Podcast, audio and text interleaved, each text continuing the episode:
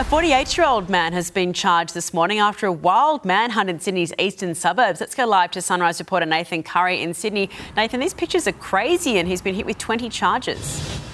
Yeah, including some very serious ones, Eddie, relating to alleged sexual assault. So the pictures are just, yeah, incredible. He was shirtless, I only had footy shorts on, led police through a chaser through multiple houses.